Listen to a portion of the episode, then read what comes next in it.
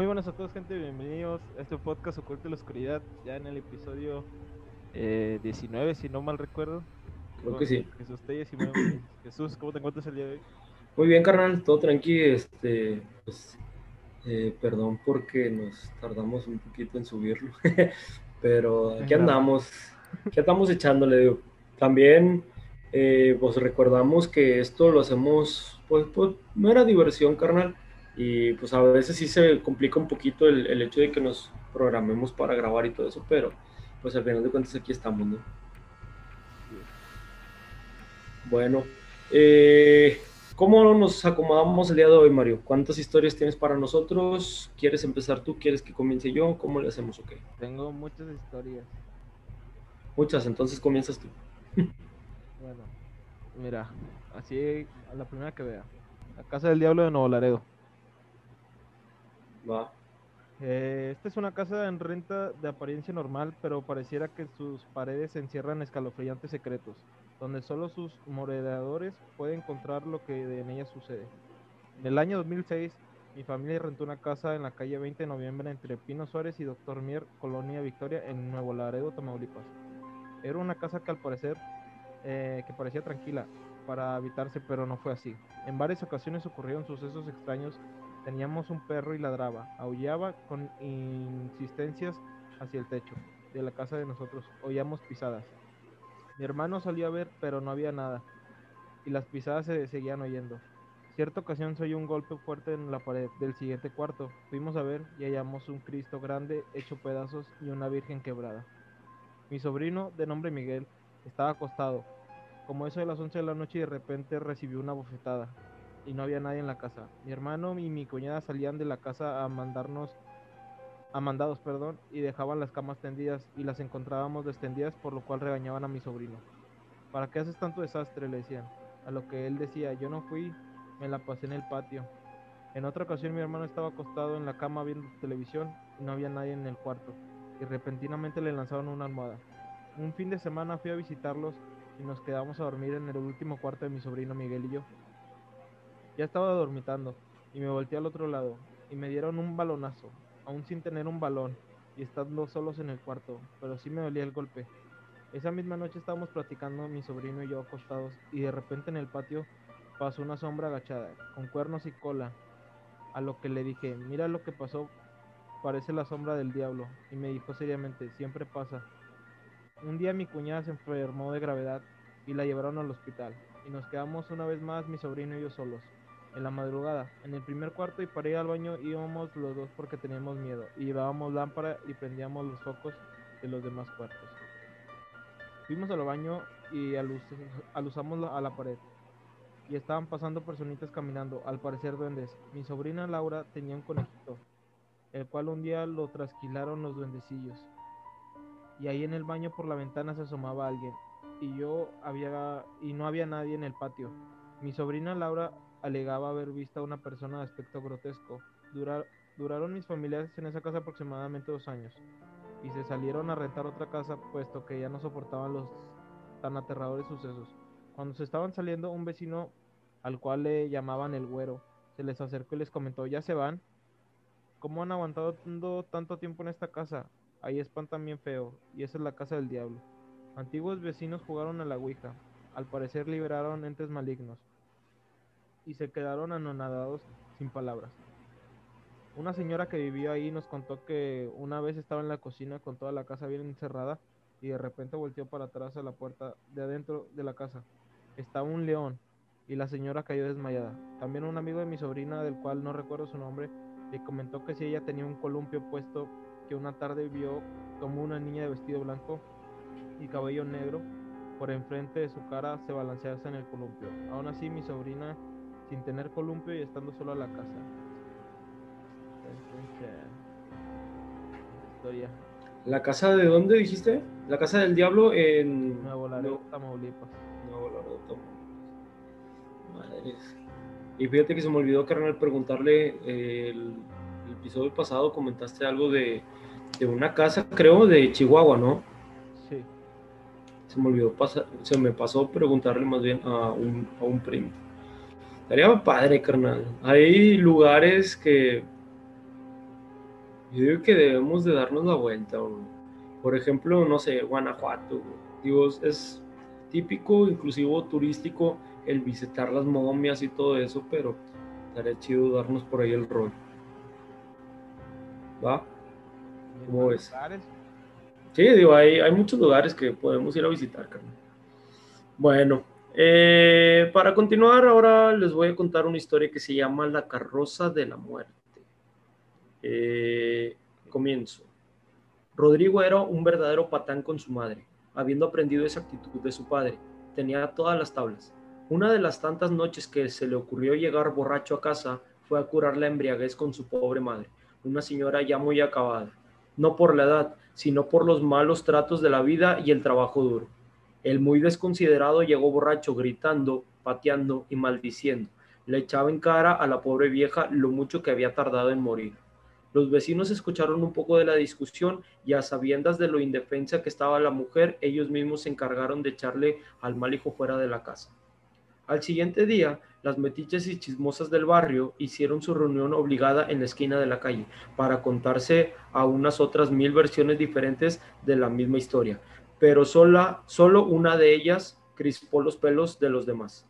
La más persignada santurrona del grupo dijo que había escuchado transitar por las empedradas y angostas calles a la misma carretera de la eh, a la misma carreta de la muerte aquella a la que no le rechinan las ruedas, sino que se le oye en cada vuelta el lamento de un alma torturada.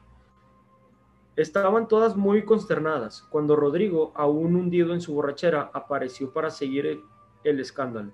Pateaba la puerta de la casa reclamando a su madre haberlo ido a buscar hasta la casa de su compadre donde se había quedado. Pero eso no era del todo cierto, ya que después de la cena del día anterior la vieja había quedado en cama y era hora que no se levantaba. Fue entonces que el grupo de las chismosas le advirtió el peligro que rondaba por las calles, pues cuando la carroza de la muerte anda cerca no se debe salir a la calle, y él tan acostumbrado a la vagancia fácilmente podría ser confundido con la persona que la muerte andaba buscando y ganarse un corte de su guadaña. Pero así como era el chico de briago, también lo era de incrédulo e irreverente, y solo se rió de las viejas gallinas y sus supersticiones. Por la noche, cuando todos se habían atrincherado ya en sus casas, por sí o por no, uno nunca sabe, lo único que se escuchaba por las calles era la fiesta del borrachín Rodrigo. Cantaba muy alegre, bien fuerte para que todos lo escucharan. Pero de pronto un horrible grito, eh, un horrible grito rompió el silencio de la noche nerviosa un viento fuerte sopló y abrió una de todas las puertas y ventanas de las casas en esa calle. Rodrigo corría con la quijada desencajada y entonado aún aquel lastimero grito. Quienes pudieron verlo de cerca dijeron que llevaba una marca de terror en los ojos, pero no quisieron averiguar más, ya que a muy corta distancia se oían los conocidos quejidos de la carreta de la muerte. Hasta podía sentirse el calor del fuego que los caballos llevaban en sus fauces. Dicen que encontraron a Rodrigo en el portal de la casa de su madre. Había, había rascado la puerta queriendo entrar, pero la pobre vieja estaba en cama por su causa. Si él no hubiera sido tan grosero, ella seguramente lo hubiera salvado aquella noche. ¿Cómo ves? no sé, ¿has escuchado algo de eso? De la carroza de la muerte. Sí, pero... Carreta. Carroza de la muerte. En caricaturas. En caricaturas. Es que fíjate que yo he escuchado historias parecidas, pero hablan de, que cuando empiezan a escuchar cadenas en, la calle, cuando empiezan a escuchar caballos, todo eso, y muchos hacen referencia de que a los jinetes del apocalipsis y, no sé qué tanto rollo, no sé qué tan parecido o qué tan unido este, esta historia con, con esas otras los jinetes? Sí. La historia de los jinetes, la verdad, yo no me lo sé. O sea, sí sé que. Estar, la de los jinetes está relacionada con la de las trompetas, ¿no? Sí, sí, con todo lo referente al apocalipsis. De eso sí he visto historias de que salen a veces en fotos y no sé qué, pero o que se escuchan, pero no, o sea, no tengo nada, no sé nada de eso, la verdad. Quién sabe, carnal. Por lo pronto en esta historia nos deja que no hay que ser una mala persona, pero Ok, mira que maltratar a, a tu mamá. Pero, pero bueno. Eh, continuamos. ¿Cómo ves, carnal? Mira, tengo la historia, se llama Aswank. ¿Cómo? Aswank. Aswank con G o con K? Con o con G, C. con Aswank. Aswank. Ok. El Aswank es un brujo propio de la cultura filipina que tiene la habilidad de transformarse en animales. Usualmente se le atribuyen otros orígenes como duendes o demonios. Se dice que deambulan por las noches entre las sombras buscando a niños o viajeros cansados para robarlos y luego comerlos. Los eligen principalmente por su tamaño y cantidad de fuerza, lo que hace más fácil su captura. Las mujeres embarazadas deben tener cuidado especial debido a que según las creencias se aparecen en casa de las mujeres de la noche y con su lengua larga y dilatada extraen los fetos. Incluso usó la presencia a la hora del parto aumenta los dolores de la mujer. Este ser malign- maligno suele anunciar la muerte o la enfermedad, sin mencionar que por su naturaleza es muy difícil atraparlo. Los, los hogares filipinos en muchas ocasiones están preparados, debido a que un ave nativa de ese lugar anuncia su presencia con un canto. Entre los seres amorfos que toman como disfraz están perros, gatos, aves o reptiles, incluso. Aunque muchas veces es descrito como un humanoide lleno de mucho vello, garras largas, dientes filosos y una lengua larga y de color negro. Por eso no se recomienda salir de noche y si lo hacen ir acompañados o alguna protección, ya que no saben eh, que existirían entre las sombras. En otras culturas, incluida la de México, es equivalente a los nahuales, brujos con habilidad de cambiar de forma. Y esto es lo que dice. Pero me, me sonó lo del nahual. Y como lo escriben, lo escriben como un hombre lobo, no sé cómo lo piensas tú. Pues eh, justo estaba cuando dijiste de qué se trataba el, el, o sea, el poder que tenía el brujo, se me, venía, ve- se me venía a la mente el nahual, pero no me acordaba de cuál era el nombre. Yo decía de que, pero en México también se supone que hay gente que se transforma en, en animales. Solo que el nahual solamente se transforma en eso, ¿no? En hombre lobo.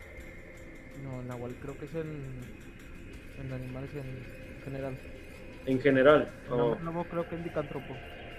pero. Pero es que de las historias que yo he visto de Nahual, todos, lo di- todos dicen que es como un perro gigante. Pues así lo, mira, aquí dice que lo ven como un humanoide lleno de mucho vello, garras largas, dientes filosos y una lengua larga y de color negro. Todo un perro gigante, casi casi. Es, un hombre lo- lobo, carnal, haz de cuenta. También dicen Entonces- que en Costa Rica se le conoce como la mona. Si de puro chiste alguien nos está escuchando de Costa Rica, confírmenos y si han visto algo de eso, este, pues que nos lo hagan saber. Pero pues ahí hay tres culturas diferentes y a las tres se les conoce diferente. La mona, el nahual y el azuanc en Filipinas, que en Filipinas sí no creo que nos dé nadie. Pero Quién sabe, carnal. Ojalá. Pero bueno, están, están curiosas las historias del día de hoy, carnal. Yo creo que nos vamos a aventar varias, ¿eh? Porque Mira, son, son 13 cortitas. torturas más sanguinarias de la historia. ¿Las quieres soltar ya o te esperas a...? Como quieras. Dale, a ver. Dale, dale. 13 Ya. torturas. La Edad Media, también denominada oscurantismo, es una de las peores fases de la humanidad que ha experimentado. Vamos a ver algunas torturas. El potro. La víctima era atrapada de pies y manos de los dos extremos del aparato. Eran estiradas lentamente hasta que todas sus articulaciones se dislocaban. En esta murió Annie Askew, un poeta protestante que fue torturada y luego quemada por sus creencias contra religiosas a la iglesia católica. Este, yo creo que esta tortura es la que más conocemos todos, que es la que los amarran de pies y cabeza y los empiezan a ¿Tienes, ¿Tienes ahí imágenes? Sí. Igual me las pasas y, si podemos, ya sabes, los ponemos por, por aquí de este lado. Vamos a tratar de que queden de este lado en medio de los dos. Ok. Mira, la cuna de Judas. Se ataban a las víctimas por las muñecas, las levantaban con una polea y después las dejaban caer sobre una pirámide muy puntiaguda, con la finalidad de clavar su ano, escroto o vagina. Ok, Ouch. qué explícito. Ok. La garrucha. Consistía en atar por la espalda las manos del prisionero, poner peso extra en los pies y colgarlo con una polea por las muñecas. Cuando estaba lo más arriba posible lo dejaban caer sin que tocara el suelo. Normalmente los brazos se le dislocaban. Uno de los personajes históricos que fueron sometidos a esta práctica era Nicolás Maquiavelo. El tormento de agua obligaban a las personas a beber cubetas llenas de agua. La cantidad era aproximadamente 10 litros continuos. El torturador se ayudaba de un embudo y impedía respirar a la víctima. Su estómago no aguantaba más y después de sufrir tanto explotaba. La rueda. Ah, esta es muy conocida también. Ya cuando ven la Que los estiran, ¿no? Sí. Este, existían distintas maneras en las que alguien podía ser torturado con este aparato. La primera usaba esta rueda de madera para atar en toda su área al, al mártir desnudo. Después los torturadores los golpeaban hasta el cansancio con hierros candentes o simplemente los mutilaban mientras una hoguera ardía debajo de él. La doncella de hierro. Este también es muy conocido. Este. Era una especie de sarcófago provisto de estacas metálicas muy afiladas en su interior. A medida que se iban cerrando, se clavaban en la carne del cuerpo de las víctimas que se encontraban dentro, provocándoles una muerte lenta y agónica. Las más sofisticadas disponían de estacas móviles, siendo regulables a la altura y número para acomodar la tortura a medidas del delito del torturado. Este, yo creo que sí lo habéis visto, que era el que los metían en un ataúd con picos. Sí. También había uno, bueno, posiblemente ahorita llegues a ese, ¿no? Pero también había uno que era la- como que el puro casco, ¿no? Que le ponían nada más el casco así, que también tenía picos aquí al frente. No sé si sea el mismo o que venga otro. A ver. Mira, la otra es la sierra. Ay, este sí se ve bien grotesco. Se cortaba por la mitad aquel que hubiera sometido crímenes atroces contra la iglesia. Lo hacían de cabeza, lo hacían de cabeza para que el cerebro no perdiera tanta oxigenación y permaneciera consciente hasta que llegara cerca del ombligo. No manches. Eh, la pera oral, anal o vaginal. El aparato se introducía por la boca vaginal o recto. Una vez en el interior se expandía a la fuerza. La cavidad era mutilada y en muchas ocasiones los torturados morían de dolor. Tenían puntas en el extremo que servían para desgarrar la garganta, cervix o intestinos. Este, la araña de hierro torturaba los senos femeninos se ataba una mujer a un poste y se le colocaba el aparato como si fuera una pinza metálica por todo su seno. Después con una gran fuerza se le arrancaba por completo. Diseñada especialmente para las mujeres que habían engañado a Dios acostándose con el diablo. Este, la hija del carroñero. Era una estructura metálica con aros y tuercas en el que se colocaba a las víctimas poco a poco quebrada eh, todos los huesos de la víctima. En este modo la víctima era aplastada a gran fuerza que una vez quebradas sus costillas, dislocado su esterrón y rota su columna vertebral, empezaban a sangrar a borbotones por todos los orificios de su cuerpo, así como por los dedos y por la cara. El aplastador de cráneos. Eh, en esta tortura se utilizaba una herramienta muy macabra. Se ponía la cabeza de la persona torturada debajo del tornillo y se iba apretando paulatinamente hasta conseguir unas consecuencias catastróficas. El primero de los síntomas era el sangrado por las encías. Luego los dientes estallaban entre sí, la mandíbula se partía, los ojos se salían de las órbitas y por último el cráneo cedía y con el aplastamiento del cerebro llegaba la muerte. El toro de Palaris. Este toro es metálico y hueco. En él se introducían a los torturados y debajo se encendía una hoguera. Con esto se conseguía que el metal ardiera a temperaturas extremas y que la persona en el interior del pozo comenzara del toro, perdón, comenzara a cocerse viva.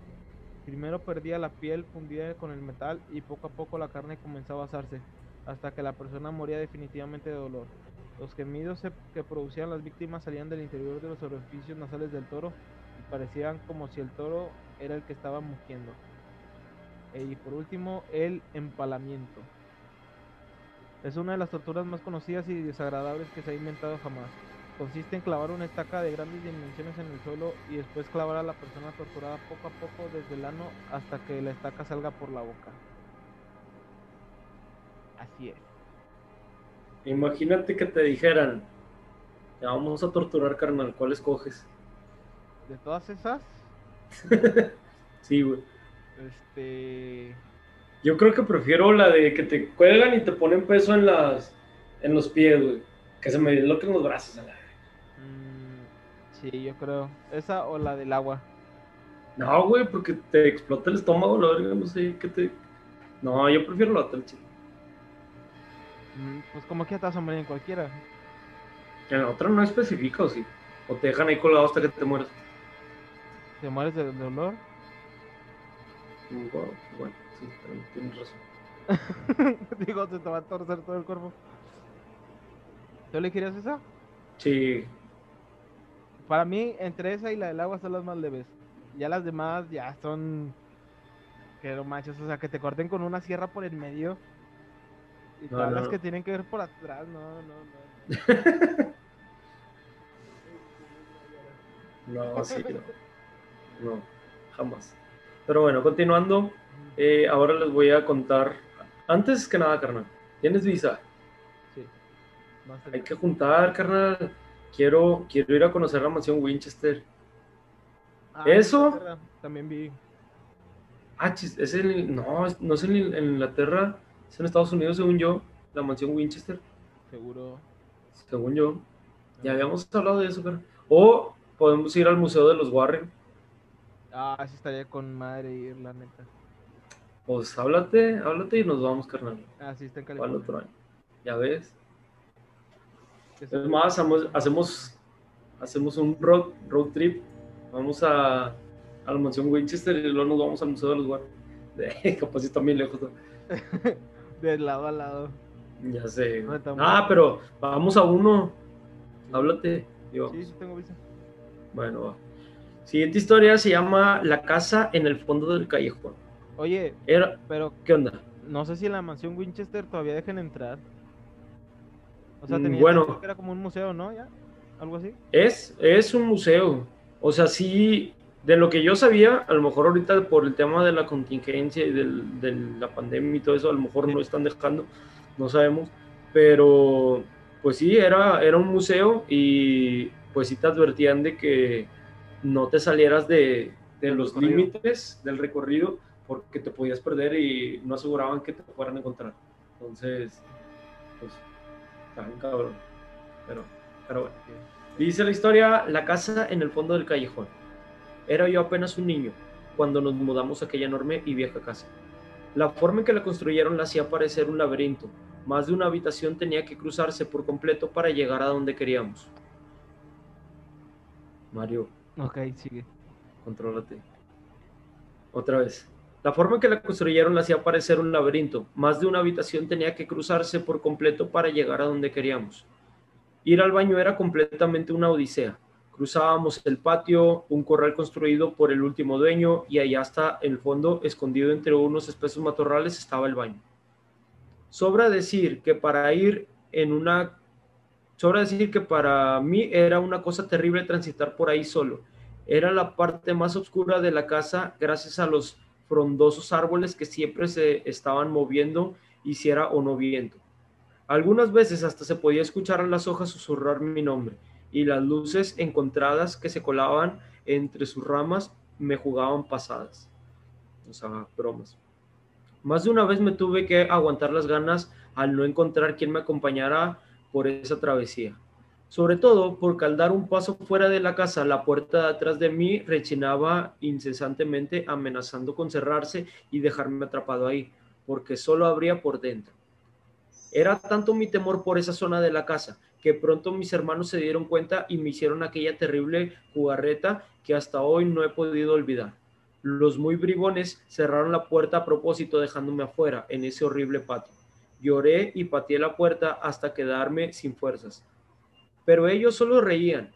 Tirado ahí me aseguraban de darle siempre la espalda al feo paisaje, queriendo pensar que realmente no estaba ahí, pero no funcionó. El silbido de las hojas pronunciando mi nombre no me dejaba concentrarme en un momento feliz para sustituir aquella pesadilla. Volteé para gritar a los árboles que se callaran y los descubrí realizando una danza macabra que servía de fondo a la aparición de una anciana pálida y enojada. Aquella maullaba abriendo tanto su boca que por un momento parecía que en lugar de cabeza solo tenía un profundo y oscuro agujero. La puerta aún conservaba las marcas de mis uñas. De haber tenido solo un par de minutos más, posiblemente le habría atravesado con mis sangrantes manos, tan solo por la desesperación. No intenté comprender lo que estaba viendo, yo solo quería escapar. En ese momento mis gritos fueron tan intensos que una de mis hermanas mayores escuchó y vino a ver lo que pasaba. A veces pienso que no debió de hacerlo, pues aquel terrible espíritu que flotaba en dirección a mí atravesó su cuerpo en el momento justo que abrió la puerta. Solo pude ver que se desprendía de ella un vapor antes de que cayera al suelo, y después de eso jamás volvió. Su cuerpo estaba ahí, respiraba, comía, pero no hablaba, no nos veía. Era como si no estuviera ahí, tan solo un envase vacío. Le arrebataron su esencia. Tiempo después nos enteramos que esa, que esa vivía una... Ahí está redacción. Tiempo después nos enteramos que en esa casa vivía una viejecilla enferma, que solo se hacía acompañar por decenas de gatos. Los vecinos todo el tiempo intentaron echarla por la terrible peste y suciedad que provocaban los animales y que ella ya no tenía las fuerzas para asear. Sin embargo, ella firmemente repetía una y otra vez, ni muerta me alejarán de aquí. Cuando murió todos sintieron alivio. Sin embargo, ella era una mujer de palabra. Cumplió su promesa y esa casa en el fondo del callejón sigue siendo solamente suya. ¿Qué opinas? Está, está cabrón cuando cuando tienes un vecino indeseable, carnal. Sí. Ya te dije, yo tengo una vecina que... Sí, sí, has dicho muchas veces esta Que no... No sé, carnal, a lo mejor no es, no es mala, simplemente no congenia con nadie de aquí de la, de la zona, quién sabe. Pero sé que hay personas que, por decir, la vecina es muy estricta en, en cuanto a que nadie se estacione en su casa, en, eh, sí ha hecho algunas cosas malas, por decir, eh, pues igual la peste de otro vecino de, por su perro que llevaba tiempo que no le limpiaban, pues que le aventó cloro y todo eso. Pero fuera, fuera de ahí, o sea, no, no se metan conmigo, no me meto con nadie, ¿no? Pero sabemos que si hay personas que brincan esa barrera, ¿no? De que de adrede están haciendo daño a, otras personas y pues sí, no, estamos muy mal en ese aspecto. Yo he tenido vecinos, este, vándalos, pero, pero así, que se metan conmigo, no. Pues, quién sabe. Pero bueno, carnal, ¿qué tienes tú ahora para, para contarnos? Este, mira, te voy a dejar elegir entre qué prefieres. A ver. Extraterrestres, diablo o una criatura que presagia desastres. La criatura. El Montman. El Montman, en español, hombre polilla, también llamado el hombre búho, el arquitecto Benavides, ese nombre pasado, no sé. es un supuesto entre humanoide de enorme estatura, aspecto parecido a una gigantesca polilla o búho. Se dice que sus apariciones coinciden con eventos catastróficos de la historia, y según numerosos testimonios así lo es. El primer avistamiento oficial de Mothman ocurrió una noche en noviembre de 1966 en la localidad de Norteamérica en Point, en Point Pleasant, Virginia Occidental. Los Cranberry y los Mallet dos matrimonios que viajaban en un auto se atraparon en la carretera, cerca de un antiguo depósito militar, con una criatura de dos metros de altura, dos alas plegadas a la espalda y dos ojos brillantes de color rojizo, que se desplazaba caminando en dos piernas y que se quedó mirando fijamente a los ocupantes del auto.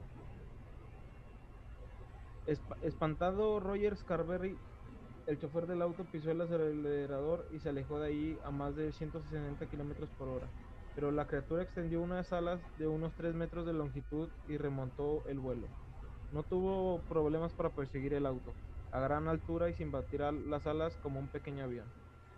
Hasta la entrada del, pueblo donde, después de lanzar un fino chillido similar al emitido por un ratón gigante, entre comillas, se perdió en el inmenso del cielo.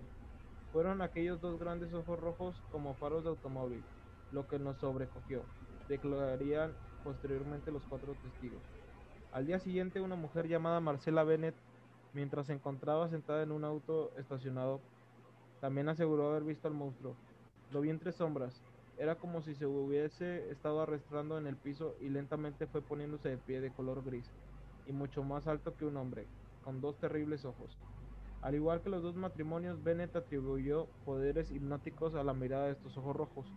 Posteriormente, el hombre polilla fue visto por unos pilotos en una base militar cercana y un agricultor local. Semanas más tarde, la joven Connie Carpenter, quien manejaba su auto en la carretera 62 del vecino condado de Mason, contempló cómo lo que parecía un hombre vestido de gris desplegó unas enormes alas y se dirigió contra su coche, desviándose como estaba a punto de impactar. Aquellos ojos eran uno de los rojos más intensos, y una vez fijos en mí, yo no podía apartar los míos de ellos, aseguró. Casi un año más tarde, Point Pleasant volvería a ser noticia nacional. El 15 de diciembre de 1967, el Silver Bridge, el puente que cruzaba el río Ohio a la altura del pueblo, se derrumbó causando la muerte de 38 personas. Para muchos este accidente cerraba un extraño ciclo, que algo más de un año antes había comenzado con los avisamientos de aquella criatura alada humanoide de más de 2 metros de altura, gigantesca, alas plegables y unos ojos rojos de más de 5 centímetros de diámetro, dotados de un poderoso e inolvidable brillo hipnótico. La misma criatura que a través de sueños habría advertido a varios lugareños que no se acercaran al puente Silver Bridge este infausto día. Este, estos increíbles hechos inspiraron posteriormente al libro de Mothman Propicious, escrito en 1975 por John A que a su vez inspiró la película Mothman, La Última Profecía, dirigida por Mark Pellington y protagonizada por Richard Gere. Este presagiador de tragedias, los especialistas aseguran que Mothman aparece siempre antes de una gran desastre o catástrofe. Por ello, para muchos que no fue nada más extraño que semanas antes de que se produjera el accidente nuclear en la estación atómica de Chernobyl, en abril de 1986, varios lugareños afirman haber visto una extraña criatura alada. También minutos antes, después de que los aviones secuestrados por la red terrorista Al Qaeda impactaran a las Torres Gemelas en Nueva York en septiembre del 2001, entre las numerosas fotografías que se tomaron destacó una donde en medio del caos, los escombros y el humo y el polvo apareciera un ser alado volando por Manhattan. Finalmente, en marzo del 2009, en la ciudad mexicana de Chihuahua, Varios lugareños automovilistas también avisaron la presencia de la criatura alada bastante parecida al Mothman. Curiosamente, la criatura se dejó ver varios días antes de que estallara en México una masiva epidemia de gripa A, que provocó, que provocó la muerte de numerosas personas. El enigmático hombre polilla sigue siendo materia de controversia. La gran mayoría niega su existencia, algunos lo relacionan con una ufología y otros afirman que se trataría de una criatura humanoide con características mutantes que se aprecia para anunciar o prevenir accidentes o tragedias. Y así es la historia del Montnet. Yo no nunca había visto la película, no sé si tú la hayas visto anunciada o algo. No, fíjate que no, de hecho te iba a preguntar de que, que si no había alguna película del personaje, porque realmente no, no la he visto. Mira. Eh, ¿Te acuerdas que hace poco hubo... O sea, es la película. La voy a buscar. ¿Te acuerdas que hace poco hubo una explosión? No sé si era en una fábrica de fuentes artificiales o no sé qué. ¿Tú crees que haya, haya alguien visto allá al... O sea, que haya, alguien haya visto al Mothman? Pues habían dicho que habían visto cosas, pero no me acuerdo si, si la criatura así como tal. Pero sí sé cuál dices tú, la de... No me acuerdo en dónde fue. La explosión de... Incluso Dross subió un video de un chavo que estaba grabando así bien cerquita y nada más se ve donde explota todo y, y, ya. Sí, se llamaba. A ver. Este, va a sonar raro, pero sé dónde es porque Mía Califa es de ahí. Ok. De Líbano, de Beirut. Ya. Muy bien, buena referencia. Me acordaba. como dato, como dato. Como dato, y una lástima si tenía familiares ahí. Sí. Y todos, no nada más así. Sí, gracias. Bueno, fíjate que tengo otra historia, carnal, y me hace mucho ruido porque es muy parecida a la que contaste del vampiro de la, del episodio pasado. Sí. sí. Pero esta, esta historia, tú lo platicaste de Chihuahua. Esta historia viene de, no sé cómo se pronuncia, pero viene de China. Hunan o Hunan, China Entonces, es muy parecido, carnal. Dice, el árbol del vampiro. La literatura nos indica que los vampiros son seres mitológicos que provienen principalmente de las regiones de Europa del Este. Sin embargo, la gente de los otros cuatro continentes tiene sus propias historias de terror sobre estas criaturas. Hablemos de un relato que ocurrió en Hunan, Hunan, China. Se dice que a finales del siglo XIX allí vivía un hombre anglosajón que invariablemente vestía de etiqueta. Además portaba un gran sombrero de copa y un bastón de color negro. Las personas que llegaban a ver su rostro quedaban estupefactas, ya que aseguraban que el tono de su piel era más blanco que la leche, mientras, mientras que de su boca se asomaban un par de afilados colmillos. El horario favorito que tenía este individuo para salir a la calle era a partir de las 11 de la noche, mientras el regreso a su domicilio lo emprendía a más tardar las 3 de la madrugada. Después de unos cuantos años, un extraño fenómeno comenzó a ocurrir en el pueblo. Varios animales de granja comenzaron a desaparecer, solo para encontrar sus cadáveres a los pocos días completamente desangrados, descansando a la orilla del lago. ¿Qué clase de criatura infernal podrá querer la sangre de nuestras bestias? se preguntaban los granjeros. A partir de ese momento, varios, varios de ellos montaron guardias nocturnas, nocturnas con el fin de descubrir al ladrón Finalmente, uno de los cuidadores logró dispararle en una pierna a un individuo que trataba de robarse una de las ovejas. De la boca del ladrón salieron chillidos como los de un murciélago, mientras que éste trataba de perderse entre los arbustos, iluminando por, por un profundo manto de estrellas. Tras de sí iba dejando un gran rastro de sangre. Sin embargo, ese vital líquido no era del tono habitual de todo de que todos conocemos, es decir, rojo, sino más bien de un color violeta. La persecución continuó hasta que los primeros rayos del sol comenzaron a asomarse. El vampiro trató de taparse las manos y el rostro con su abrigo, pero ya era muy tarde. Su piel albina se tornó verdosa. Después, uno a uno de los huesos de su cuerpo comenzaron a asomarse. Lo increíble fue que tanto su vestimenta como su esqueleto quedaron convertidos en cenizas dejaron los restos ahí, con la esperanza de que todo aquello se lo llevara el viento. Sin embargo, a la semana siguiente empezó a brotar un árbol de las profundidades de la tierra. Su corteza era roja y parte de sus hojas tenían espinas. unas personas trataron de derribarlo, pero dejaban atrás sus intentos al percatarse de que al darle hachazos en el tronco brotaba sangre. Otros más rodearon el tronco del árbol con una capa de un grueso concreto y en la parte de encima colocaron un techo de lámina para evitar que el agua de lluvia lo pudiera, lo pudiera alimentar. No obstante, el árbol continúa creciendo con normalidad hasta la fecha. Las leyendas de terror del Oriente expresan que si esto llega a suceder, probablemente se trate del alma del vampiro que poco a poco se está regenerando y al mismo tiempo esperando el momento exacto para emerger de nuevo a la superficie con su amplia sed de venganza. Y este es el árbol del vampiro. Pero te digo que me hace mucho ruido porque es muy parecida a la que, a la que tú contaste en el episodio anterior. Y como bien lo especifica aquí, de, de que dice, sin embargo, la gente de los otros cuatro continentes tiene sus propias historias de terror sobre estas criaturas. Entonces, pues, quién sabe, carnal. Sí. Aunque si te pones a pensar, el vampiro puede ser también un caníbal. Sí, sí, sí. Sí, puede ser. Pero que lo cuenten así, tan detallado y que, o sea, que mencionen los colmillos, la palidez en su rostro, el efecto que tiene sobre el sol, todo eso está, está, raro.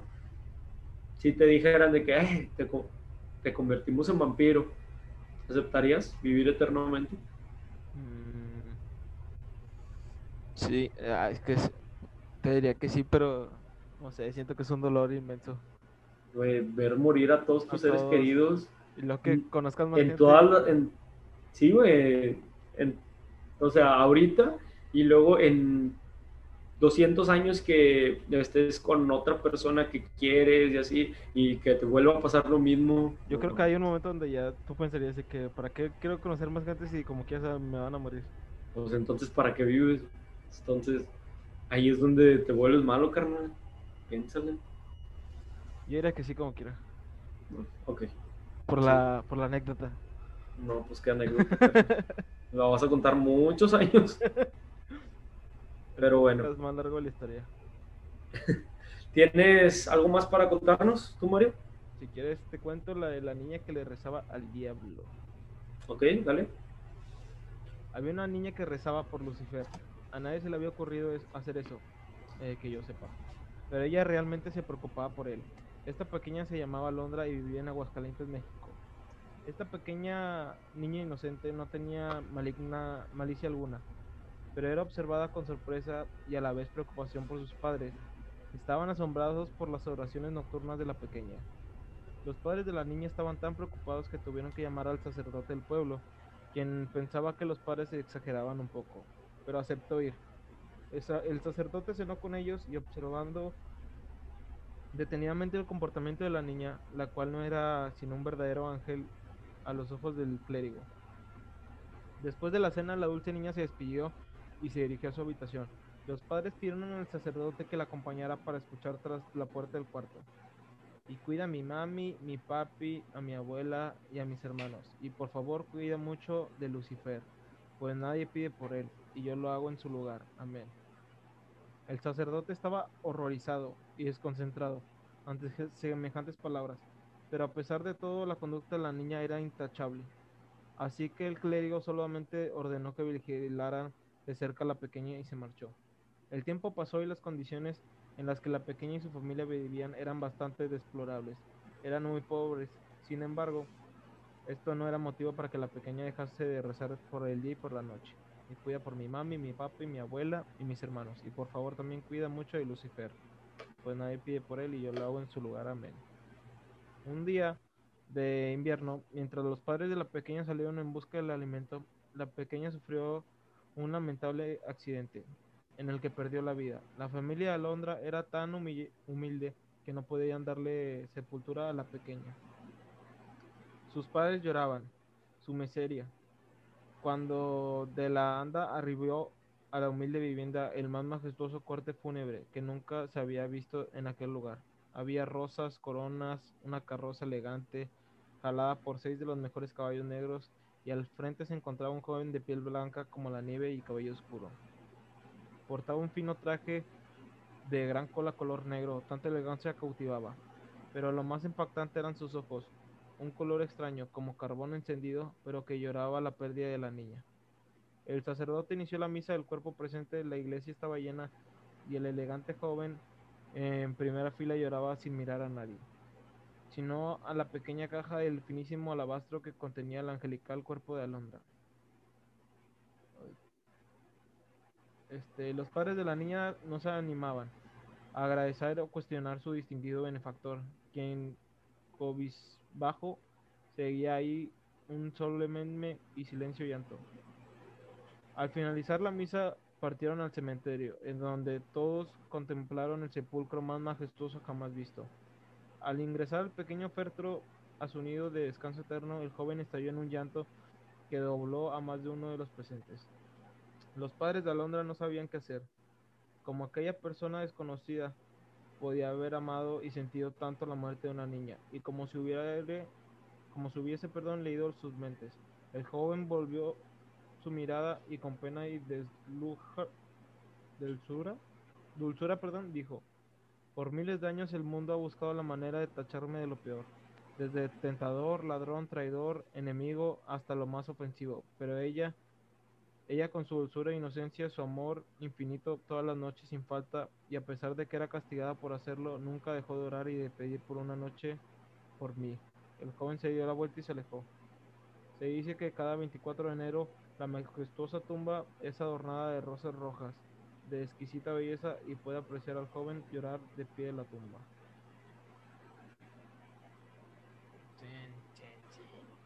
Creo, ya lo habíamos mencionado, carnal. Eh, pues se dice que Lucifer era el querubín más hermoso de eh, que estaba, o el ángel más hermoso que estaba con, con Dios, ¿no? Con Jesús. ¿Quién dice que es malo? O sea, está, no sé, no sé. Digo, son, son creencias al final de cuentas. y tú ya sabes cómo me mantengo yo en, esa postura de, en cuanto a creencias. Sí, yo también me, me alejo. Sí, pero bueno, cosa. Y bueno, con estas historias eh, cerramos el episodio del día de hoy, episodio número 19. 19, sí. 19. Este, muchas gracias por, por, escucharnos. Ya saben, nos pueden encontrar en Oculto en la Oscuridad, Facebook, Instagram. En, ¿En qué plataformas, Mario, pueden ver nuestros podcasts? En YouTube, en audiovisual, en solo audio en Spotify, Apple Podcasts este, Chromecast, estamos en todas las plataformas de podcast. Pero las principales Spotify y Apple Podcast si quieren. Perfecto.